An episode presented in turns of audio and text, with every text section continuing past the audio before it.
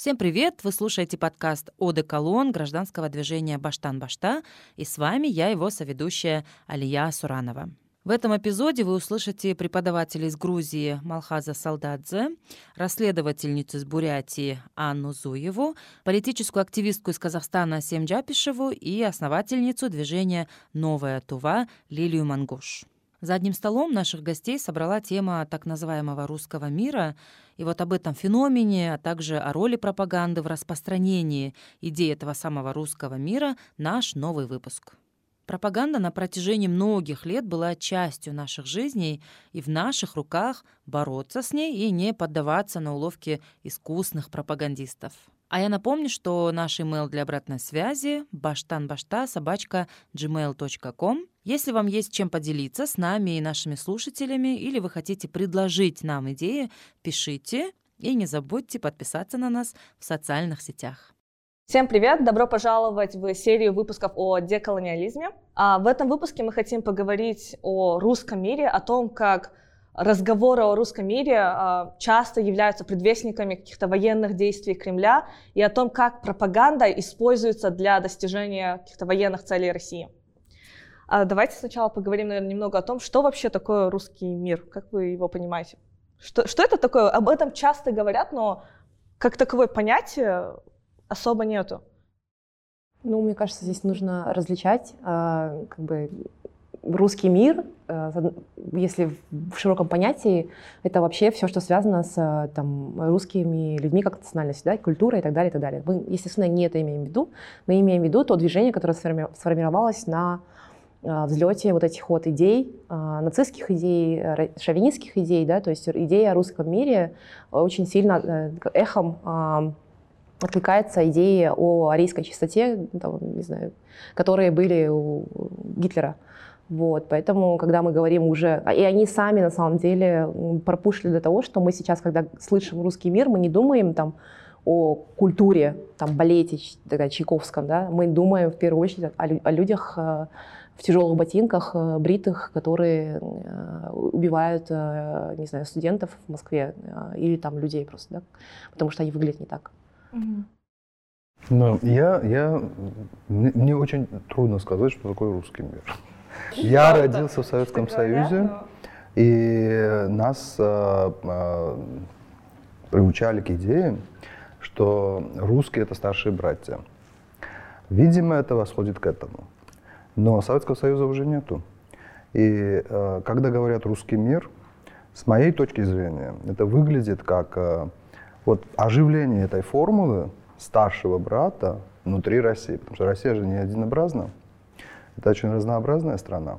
И получается, в моем понимании, это выглядит так, что нынешние власти России, они видят свою страну, а, а, ну, опять-таки, это сталинская формула, да, когда а, Вторая а, мировая война закончилась, а, Великая Отечественная война а, в советском варианте, а, Сталин а, на банкет а, в честь победы понял тост за русский народ, как за самый главный народ, который победил в этой войне, несмотря на то, что Советский Союз был такой вот разнообразный, многонациональный, там все жертвовали, но он выпил за русский народ. Я хотел бы поднять тост за здоровье нашего советского народа, и прежде всего русского народа. Я пью прежде всего за здоровье русского народа, потому что он является наиболее выдающейся нацией из всех наций, входящих в состав Советского Союза. Я думаю, что вот э, э, путинская эта э, формула «русский мир», а, восходит именно вот к этой советской парадигме, в которой стержнем, основополагающим а, базисом государства видится один конкретный этнос Российской Федерации. Но когда мы уже смотрим, как этот русский мир продвигается а, за пределами России, получается, что опять-таки акцент ставится на это а, этнический фактор. Вот, допустим, в Украине сейчас идет война, и основывается, легитимизируется это насилие тем, что российские войска пришли туда освобождать тех, которые считают себя русскими. Циничным политическим подходом э, властей России, э, что они, э, по крайней мере, э, хотят э, приучить разные э, народы, национальности или государства к той мысли, что старший брат никуда не уходил.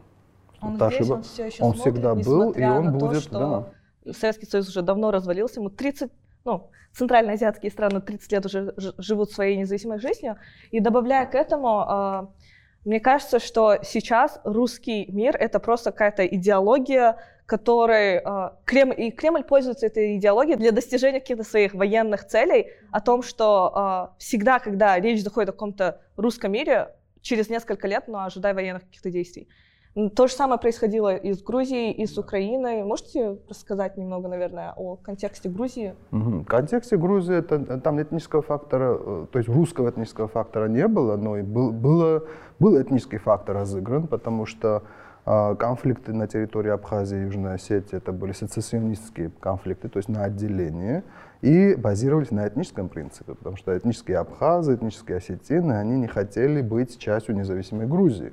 То есть это э, как-то вот так вот а, а, продвигалась эта идея, что вот, вот не хотят эти люди, а это а, приграничные с Россией регионы, естественно, Россия в этом очень активно участвовала в динамике конфликта и поддержке а, сецессионизма и сепаратизма. И, соответственно, все закончилось 2008 годом. Все это началось гораздо раньше, но закончилось 2008 годом, когда Россия не только вторглась на территорию Грузии, но еще и в одностороннем порядке признала независимость Южной Осетии и Абхазии и э, превратила эти э, территории на самом деле целиком зависящие от Российской Федерации, и в том числе и в военно-политическом плане, не только в финансовом, бюджетном плане.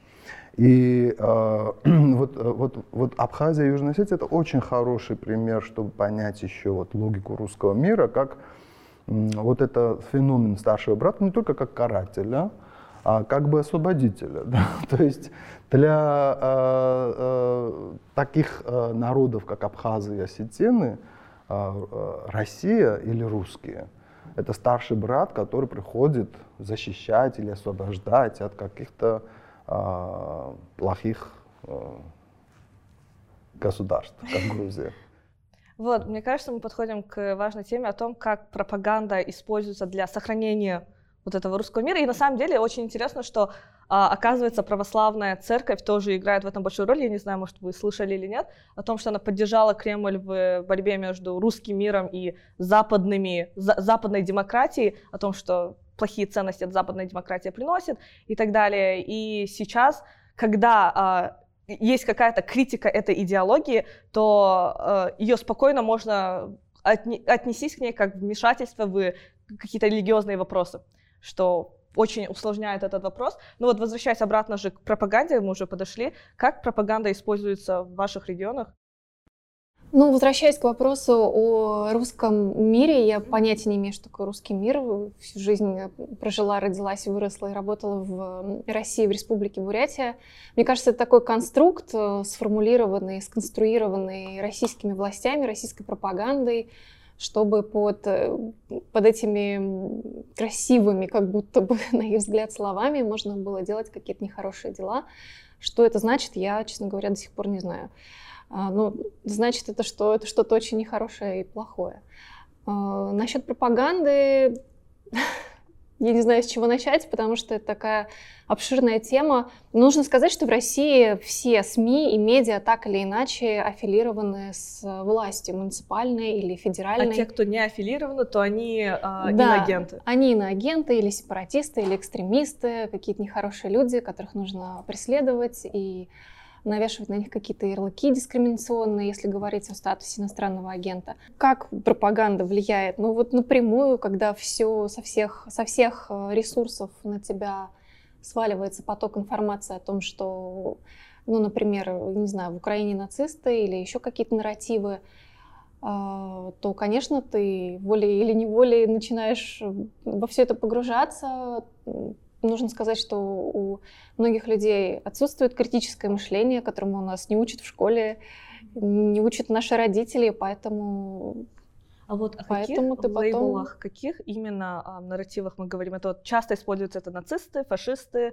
русофоб, а, Бандеровцы. бандеровцы. Ну вот я даже себе сделала маленький скриншот. Э, Украинцы нацисты. Реформы в Украине направлены против русских. Россия не агрессор. Украина поддерживает терроризм.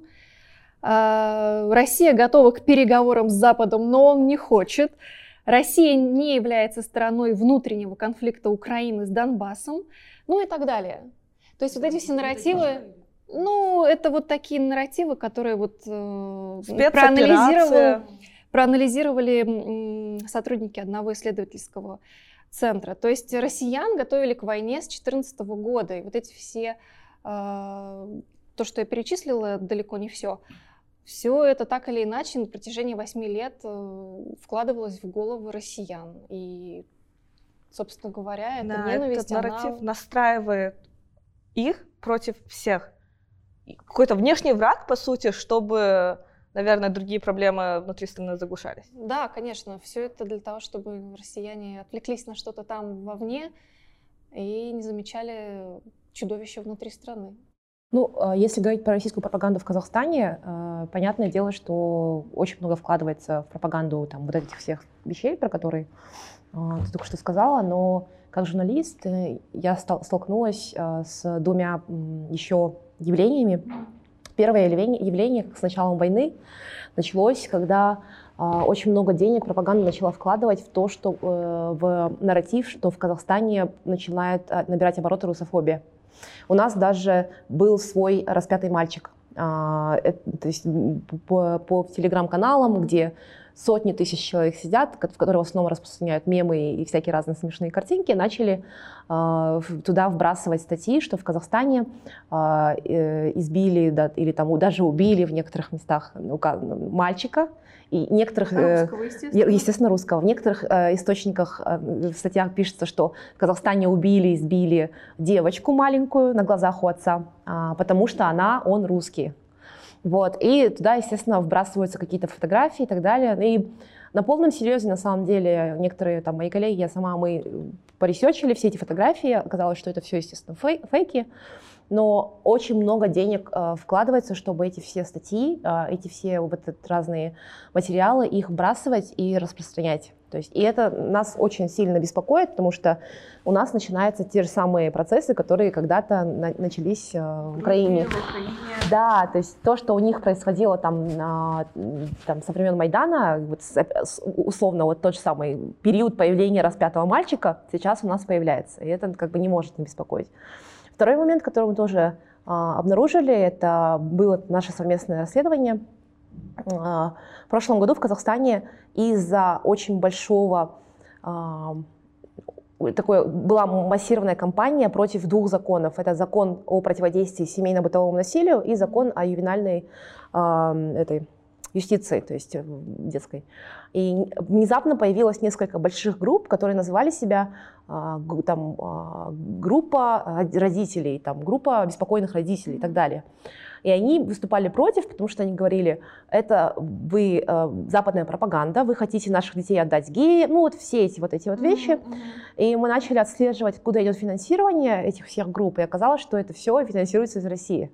То есть они уже начинают действовать не на уровне СМИ, не на уровне статей, а на уровне уже лоббирования такого прямого. Да? И, возможно, начали, тоже слишком гром- громкое слово, возможно, это было всегда, но в последнее время это стало гораздо жестче. Стали замечать. Это, кажется, Это стало да. заметно, и это напрямую влияет на жизнь в стране, потому что в итоге из-за того, насколько много было вброшено денег блогерам, а, различным инфлюенсерам, а, эти оба закона не были приняты. И как бы у нас и как бы не был в итоге принят закон об ужесточении а, наказания за семейное бытовое насилие, и у нас не был принят закон об ужесточении наказания за там, жестокое обращение с детьми. Вот, и как бы вот настолько это все работает, да, и вот эти обе тенденции, они очень нас беспокоят и очень нас так пугают. А в остальном, то, что мы находимся в российском медийном пространстве, и мы, и Кыргызстан, и там, да, мы, да, мы, да, все, мы все находимся в нем, это уже, мне кажется, такое привычная более-менее вещь. А, а эти две новые штуки, они вот как раз-таки беспокоят. Ну, я могу рассказать про Туву, как там пропаганда работает, да. Но в Туве есть такое, такое что очень сильно развит культ Шойгу, главный mm-hmm. тувинец, да, ну, да. главный тувинец, и очень влияет на уровень поддержки тувинцев войны, да. Они все, прослуш... ну, все слушаются Шойгу. Шойгу пост... очень много чего сделал для Тувы, да, но по их мнению. Он построил э, мотострелковую бригаду в 2015 году. Он готовил э, за все эти годы тувинцев, чтобы они воевали в Украине. И все, конечно, все тувинцы пошли туда, устроились на работу, да, военнослужащим, и сейчас все погибают в Украине. И э, по, по поводу пропаганды, то, что в Туве пропаганда ведется на тувинском языке, это, ну, э, тоже интересно, да? Mm-hmm. Потому что тувинцы все, почти все говорят на тувинском языке. Это мон, моно, монорегион, моноязычный регион. И вот э, отличие от других регионов Тувы, то, что, ну, такая пропаганда ведется на тувинском языке. А вот э, в Туве нету ни одного независимого СМИ, ни одного нету. Э, не только в Туве, вот Бурятии тоже нету независимых СМИ, да? И в Якутии, и, и вот в Калмыкии, и Хакасии, и на Алтае. Нету ни одного независимого СМИ, и ведется очень такая провоенная пропаганда сильная, да? Mm-hmm. И недавно выходил клип «Я русский», и все вот эти народы, тувинцы, буряты, э, все в своих национальных костюмах пели, что они русские. Я русский, там, я русский, да? Я русский.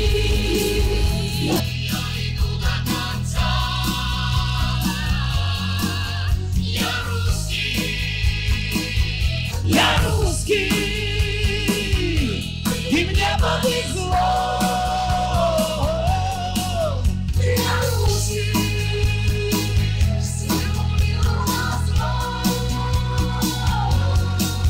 потом был баннер в Калмыкии. Э, я калмык, но сегодня я русский. Просто э, в этом клипе там тувинцы в своих этих тувинских костюмах, да, азиатскими лицами поют «Я русский». Представляете, как это, ну, кринж такой? А, говоря о Кыргызстане, мы тоже обеспокоены, потому что в осенью 22 года э, депутат э, предложил изменить название районов в Кыргызстане, потому что они остались Советского Союза, они очень такие советские. И на что э, депутатка Госдумы ответила, что э, это будет притеснять рус- русских, русскоязычных в Кыргызстане. Э, и непонятно, и почему все еще Госдума... И, и то, что это будет э, ослабевать наши связи. По сути, СССР развалился очень давно, но почему-то они все еще считают, что они могут влиять на наши решения, на нашу политику и не позволяют нам самоопределяться. Мне кажется, это то, что, наверное, объединяет все наши регионы, потому что, по сути, подобным, подобными же лейблами, подобными же механизмами все еще продолжают вмешиваться в нашу внутреннюю политику, в наши действия и влиять на людей. А вообще, а, как сейчас а, знают ли люди о пропаганде или как они к ней относятся? То есть есть ли какая-то осознанность в том, что пропаганда происходит? Это очень тоже э, трудный вопрос. Это смотря где. Э, если есть э, противостояние пропаганде, там говорится, что есть это э, э, пропаганда, поддержанная Российской Федерацией. А если нету такой вот, э, такого сопротивления, да, то есть осознания того, mm-hmm ну, если там, скажем, там, акторы, какие-то институты, которые могли, могли бы противостоять, да, там эта пропаганда пройдет без всяких, э, как бы сказать, э, усилий и как бы как априори э, истина. Да? Э, я не знаю, есть ли такое место, постсоветском пространстве, где это не обсуждалось бы, где бы люди критически не мыслили и не понимали бы, что эта пропаганда нацелена на то, чтобы просто запутать местное сообщество, а, а, государство. Это невозможно просто, чтобы было незамечено. Да? Просто а, Российская Федерация очень агрессивно ведет эту политику и защищает свои месседжи. А, вот если говорить на примере Грузии, то у нас вот это а, проводник российской пропаганды, а, появились последние годы. Это те организации, которые получают прямо финансирование из Российской Федерации и которые стараются как-то перезаписать грузинскую нынешнюю, ну, нынешнюю недавнюю историю, показав, что э, тот путь независимой Грузии, который мы проходили, был провальным. То есть вот, вот этот подрыв э, э, имиджа и Веры, самосознания и э, уверенности в том, что у тебя что-то получается, как у сообщества, это очень э, важный посыл вот таких групп. И, к сожалению, вот э, внутри наших сообществ, я уверен, э, то же самое в Казахстане, в Кыргызстане и а, в других постсоветских республиках, э, есть группы людей, которые, я, я их называю оппортунистами, они не а, идеологически мотивированы, потому что на самом деле русский мир не может быть а, притяг, притягательной идеей для постсоветских стран. Поэтому те, которые вот это, за это держатся, они просто оппортунисты, которые оттуда э, заискивают какую-то выгоду да. себе. Вот. А, ну, ну, главное, вот, э, вот их миссия вот в этом и состоит, чтобы мы разуверились в себе. В Кыргызстане есть тоже такое. Вообще Кыргызстан долго считался демократическим островком в Центральной Азии. А, ну, у нас сменяемость президентов часто. Но дело в том, что тоже были такие разговоры о том, что ну вот вы попробовали демократию, что-то не получилось у вас, короче, давайте возвращайтесь, давайте типа, а вот кто-то, по-моему, депутат в парламенте говорил, что а, вот мы попробовали быть независимой, пора нам возвращаться к России, к возвращаться на родину. Вот что-то такое было у нас тоже. Я являюсь председателем Беремлик партии демократического социализма «Евразийский выбор». Вот. И свою идеологию, своя философия нашей партии – это евразийство. Мы будем стремиться туда. 30 лет нашей жизни независимости, они показали, что э, пора уже одуматься и пора уже возвращаться. И действительно, на территории евразийства суверенным может быть государство только объединенное на всей территории евразийства. И для того, чтобы мы, вот, кыргызы, не потеряли свою субъектность, мы должны быть сейчас вместе и интегрироваться. И то же самое и Россия. За последние две тысячи лет четырежды возникало государство, которое скреплялось на века. И у нас действительно общий корни. Общий корни. И сегодня разговор уже больше идет не о России, как Киевской Руси, а как э, преемственной Орды. Вот, поэтому на самом деле у нас очень много общих корней. Вот, поэтому э, свободная жизнь хорошо, но пора возвращаться домой. И по сути, э, таким у таких политиков есть своя заинтересованность в том, чтобы сохранить какой-то авторитарный режим, свою власть, и потому что у них есть свои интересы просто. Деньги, бизнес в Москве. А, а, что, что насчет вас? Как люди вообще верят пропаганде о том, что есть Запад? Мне кажется, это вообще э, большая проблема. Мне кажется, Запад... самый главный прием пропаганды, вот национальный регион, то, что враги повсюду. Все да. враги. Мне кажется, вот самый главный прием – ну, насчет верят все или не все, мне достаточно сложно сказать. Это такое обобщение. Mm-hmm. Я не знаю за, насчет всех россиян. Ну да. Но в моем окружении, в, в Улан-Удэ, нет людей, которые верят пропаганде, все все понимают, Вау. читают независимые медиа. Я говорю сейчас о моих друзьях, коллегах, э, знакомых, приятелях, вот о интеллигенции вот такой культурной, творческой.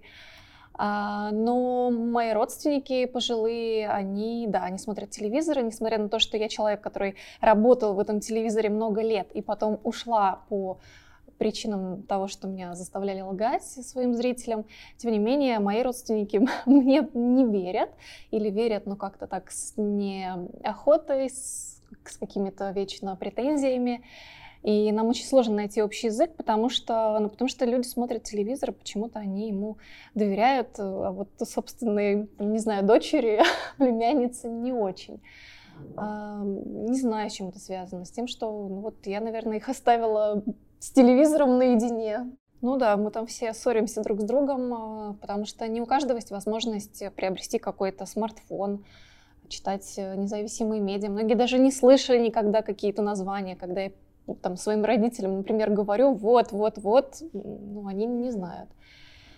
Вот, поэтому очень сложно пробить этот информационный пузырь на самом деле, но это не значит, что нужно опускать руки. Я считаю, что нужно вести мягкие, ненасильственные беседы, не рвать ни в коем случае вот, отношения с родными, все-таки продолжать их любить, несмотря ни на что, и вести время от времени эти тактичные, деликатные разговоры, показывать, присылать ссылочки, устанавливать Telegram, э, подписывать их на какие-то независимые медиа, приучать их понемножечку, потому что ну, 22 года оголтелой пропаганды. Мы не сможем за год а, научить наших родителей или наших, э, может быть, и друзей молодых, такие тоже люди есть молодые, которые э, не не читают независимых медиа, ни во что не верят. Я, я имею в виду в честное, доброе и светлое.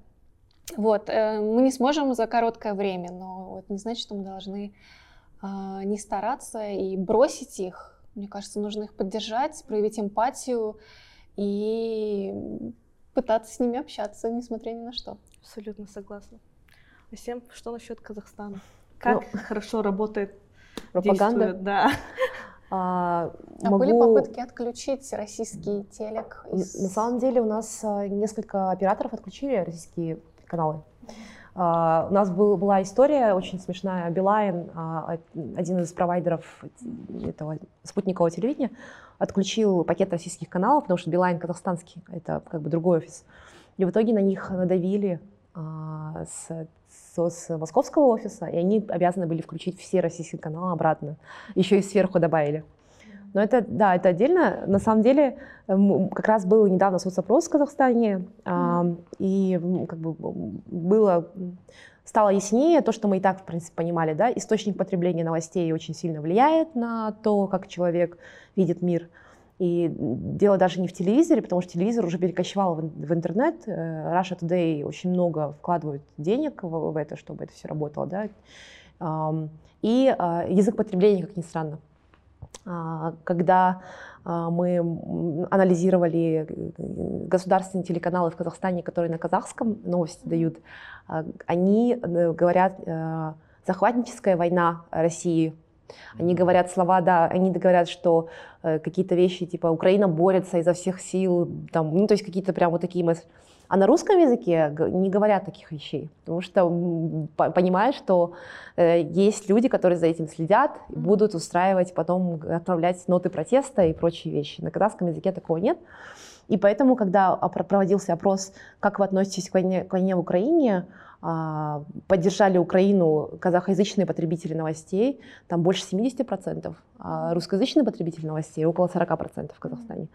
И это тоже как бы очень сильно э, показывает, насколько на самом деле как бы и власти, и люди, которые отвечают за медиа, очень боятся какого-то давления со стороны России. Потому что там как бы, они тоже могут нам очень много вещей перекрыть, потому что, например, даже наш интернет, он зависит от, России, э, от того, что как бы у нас все там взаимосвязано. Вот, и я думаю, а, вот, это хотела сказать. И второе, по поводу того, насколько люди верят пропаганде, медиаграмотность очень сильно выросла. А, благодарим коронавирус за это. Как во время коронавируса так много мы, мне кажется, съели этой, этих фейк-ньюсов, что люди начали уже в этом потихоньку разбираться. Вот. И сейчас а, все больше и больше растет так, такое, такая вещь. Например, я заметила среди своих знакомых, и не только, а, старшие родственники, когда получают в WhatsApp какую-то рассылку или новость, отправляют детям и говорят... Есть да, такое, да. А это правда? Это правда, да. У нас вот такое есть теперь. И это настолько уже приучили мы всех, э, например, я там мою маму приучила, там моего отчима, и все начали уже это делать. То есть люди постарше отправляют детям, говорят, это правда, ты мне скажи проверь это, вот это мне скинули. И это крутая привычка. Я считаю, ну, все должны так ну, делать вот, и приучать своих родственников. Ой, здорово. Да. Говоря насчет а, денег, наверное, сколько вливается на то, чтобы эта пропаганда работала, просто у нас выпуск вообще называется «В чем сила и слабость?». Кстати, вот, а в чем вообще заключается сила, наверное, российской пропаганды? Почему она долго так эффективно работала? Ну, э, если я позволю себе начать на этом тему сейчас рассуждать, я бы в первую очередь сказал, это нацелен... сила основывается на том, что это оголяет те конструкты, которые были созданы еще при имперской власти и сталинской власти. То есть это апелляция к тому, что якобы у русского народа есть какая-то особая цивилизационная миссия. Э, я, я, я, я могу идти глубоко в историю и начать, наверное, со времен наполеоновских войн, а, и как а, создавался вот этот имидж русского народа, а, который защищает божественный порядок на земле, останавливает какие-то революции. Вот, вот эта э, антимайдановская э, конструкция, да, э, которая используется в пропаганде, это же еще с 19 века Российская империя, Российская империя, она обязала себя защищать всю Европу от революции. И она делала это, карала всякое проявление революции и так далее. Ну, потом все это вроде бы изменилось. Да? Но а, революция что это такое? Это изменение. Значит, получается, что вся эта идеология держится на том, что всякое изменение грозит самой, самому существованию России или русского народа. Это же абсурд. Это значит, нужно просто сейчас влезть в головы архитекторов этой идеологии и понять, что на самом деле вот они этими идеологическими конструктами защищают свою власть. Потому что эта власть держится на согласии, на молчании, на эксплуатации подавлении своего народа. Да, будут это русские или не русские а, страны, которые мы знаем как Россия, или а, тех, которые они еще приобретут. А, э, э, эта имперская власть всегда на этом держалась. И а, сейчас, когда я думаю, вот как этот русский мир, какими символическими а, языками продвигается, а, каким, ну, допустим, подумать, только вот на какие эмоции они апеллируют. Это злоба.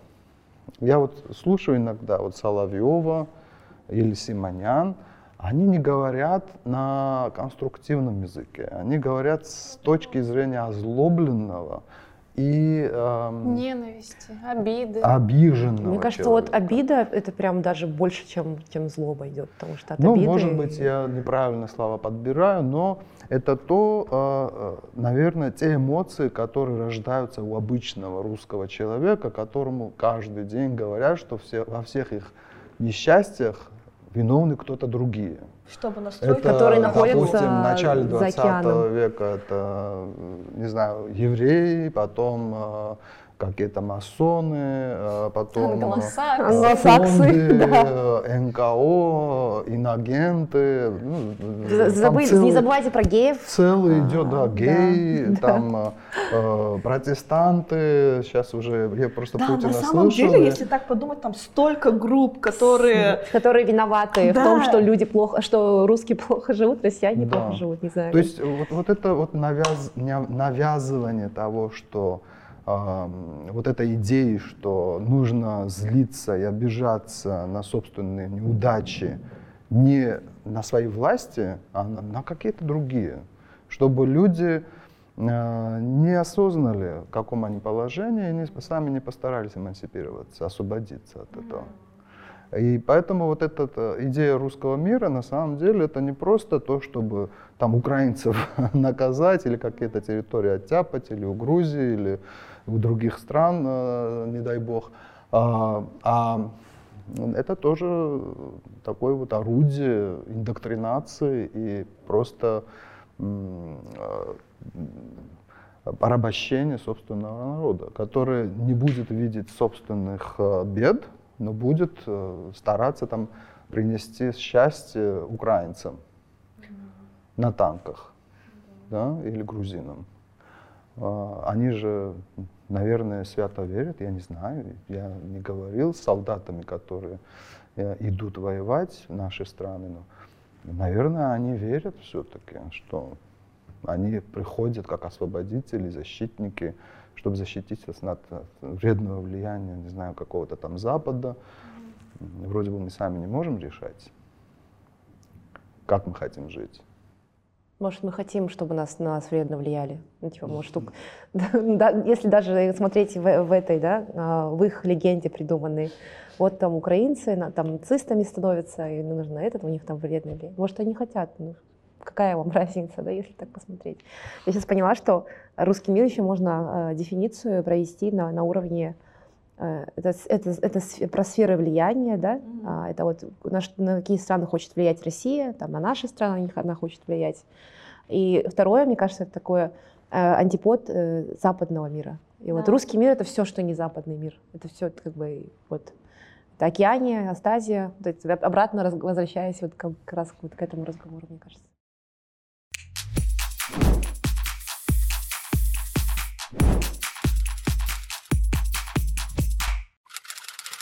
Но сила в том, что ну, вливаются огромные бюджеты, да? Мгм. Нет, ой, очень мало независимых СМИ, Мгм. как я уже, уже говорила. Вот можно я добавлю просто? Вот я думаю, что а, я, я скажу просто слабость, которую я вижу. Сила в том, что да, вот как вы отметили, это а, то, что огромные ресурсы вкладываются. Эти ресурсы имеются. Имеются за счет как раз вот молчаливости собственного а, народа. А, а слабость, по-моему, это то, что это идет в разрез к человеческой природе. Потому что мы склонны критически мыслить. Вот мы сейчас сидим и э, рассуждаем. И люди, которые в определенный момент столкнутся вот, э, с какими-то другими опытами личностными, не знаю, с кем-то поговорят. Вот Аня такая, такое мудрое э, сейчас сказала э, слово, что нужно общаться, нужно говорить, обсуждать. Да? Это имеет смысл, потому что какой-то опыт накапливается, который вдруг человеку проясняет, что происходит вокруг. Потому что человек склонен мыслить критически. То есть индоктринация работает, но вместе с этим не всегда. Где-то это может прорваться. Про слабость я могу добавить, что вот эти конструкты пропаганды, вот о чем говорила ты, про я, я русский, мы все русские в Калмыкии, там, в Бурятии, или вот этот нарратив про денацификацию Украины, он вызывает отторжение у нерусских народов России, а, потому что они сталкиваются с ежедневной дискриминацией собственной, в собственной стране, потому что невозможно не снять квартиру, не, не знаю, где-то поужинать спокойно, сходить в клуб, потому что, например, азиат или азиатка, и это вызывает отторжение. Многие люди, а, вот я живу в, в республике Бурятия, и ну, буряты были несколько ошеломлены тем, что вот под эгидой денацификации а, начинается война, потому что ну, мои друзья буряты, они не могут снять жилье в Москве или, как я уже говорила, даже просто войти в клуб, потому что, ну, типа, вы там какие-то не такие, не, не так выглядите. И вот эта слабость пропаганды, то есть она не знает собственный народ, что в России живет почти 200 народов, и какая денаци- денацификация Украины, когда денацифицировать нужно самих себя, ну, россиян, нас. Поэтому мы как бы в Бурятии говорим, что что нам сделали украинцы, как бы, причем тут это вообще не наша война, и давайте мы у себя разберемся в стране с э, нацистами и фашистами, которых у нас огромное количество в стране, и очень много вопросов это вызывает внутри национальных республик на самом деле. Но российская пропаганда, она этого не замечает, она не знает. Но в последнее время сейчас вот уже нет этих разговоров про денацификацию. Вы заметили, что их сейчас очень мало в информационном пространстве. Видимо, там кто-то шепнул кому-то, что это не очень какой-то нарратив, и его сейчас очень редко можно услышать. Сейчас уже никто не говорит ни про какую денацификацию. Но поначалу про нее было очень много, и это вызвало, конечно, мне кажется, огромный резонанс и отторжение у, ну, в национальных республиках, по крайней мере, точно. Потому что власть просто не знает ничего про свою страну. Я против того, чтобы демонизировали слово пропаганда. Хотя, понятное дело, что мы же Ну. сейчас живем в таком мире, когда мы не можем его не демонизировать, потому что единственный вариант, в котором употребляется слово пропаганда, это плохой. Но пропаганда, на самом деле, это же как бы классная вещь. Можно пропагандировать здоровый образ жизни, Да. можно пропагандировать э, уважительное отношение к другим людям и так далее, да? Это очень хорошая, нужная. Да. Да. А, и вообще в моем идеальном мире а, э, пропаганда работает, э, как она должна работать, при условии, что демократические институты в стране а, хорошо работают, да, а, и прозрачность есть бюджетов, которые тратятся на пропаганду, прозрачность того, куда уходят деньги на там, финансирование СМИ или, или не уходят. Ну, в любом случае должен быть какой-нибудь канал да, финансирования государства. Если бы это все было в наших странах, то, мне кажется, проблем бы немножко, ну, как бы не было бы таких проблем. И у людей была бы возможность, по крайней мере, через своих представителей в парламенте или где-нибудь еще говорить, что а, вот это вот последнее время мы там какую-то фигню несем- пропагандируем, давайте как-то поговорим об этом. И если у людей, у общества будет возможность, как мы с вами, сесть за стол а, и поговорить, и решить, что им нужно, а что нет, было бы круто. Но это, опять же, очень утопично. Нет, мне кажется, мы А, к как бы- этому по чуть-чуть, по чуть-чуть идем. ну, было бы круто, как бы, если бы мы стали Норвегией когда-нибудь, было бы очень классно. Я, я, я прям за это топлю.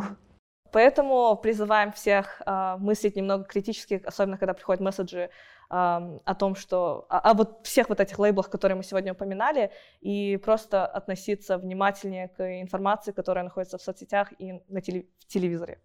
Всем спасибо за то, что вы были сегодня с нами. Вам тоже спасибо. А, на этом мы завершаем наш выпуск. Всё.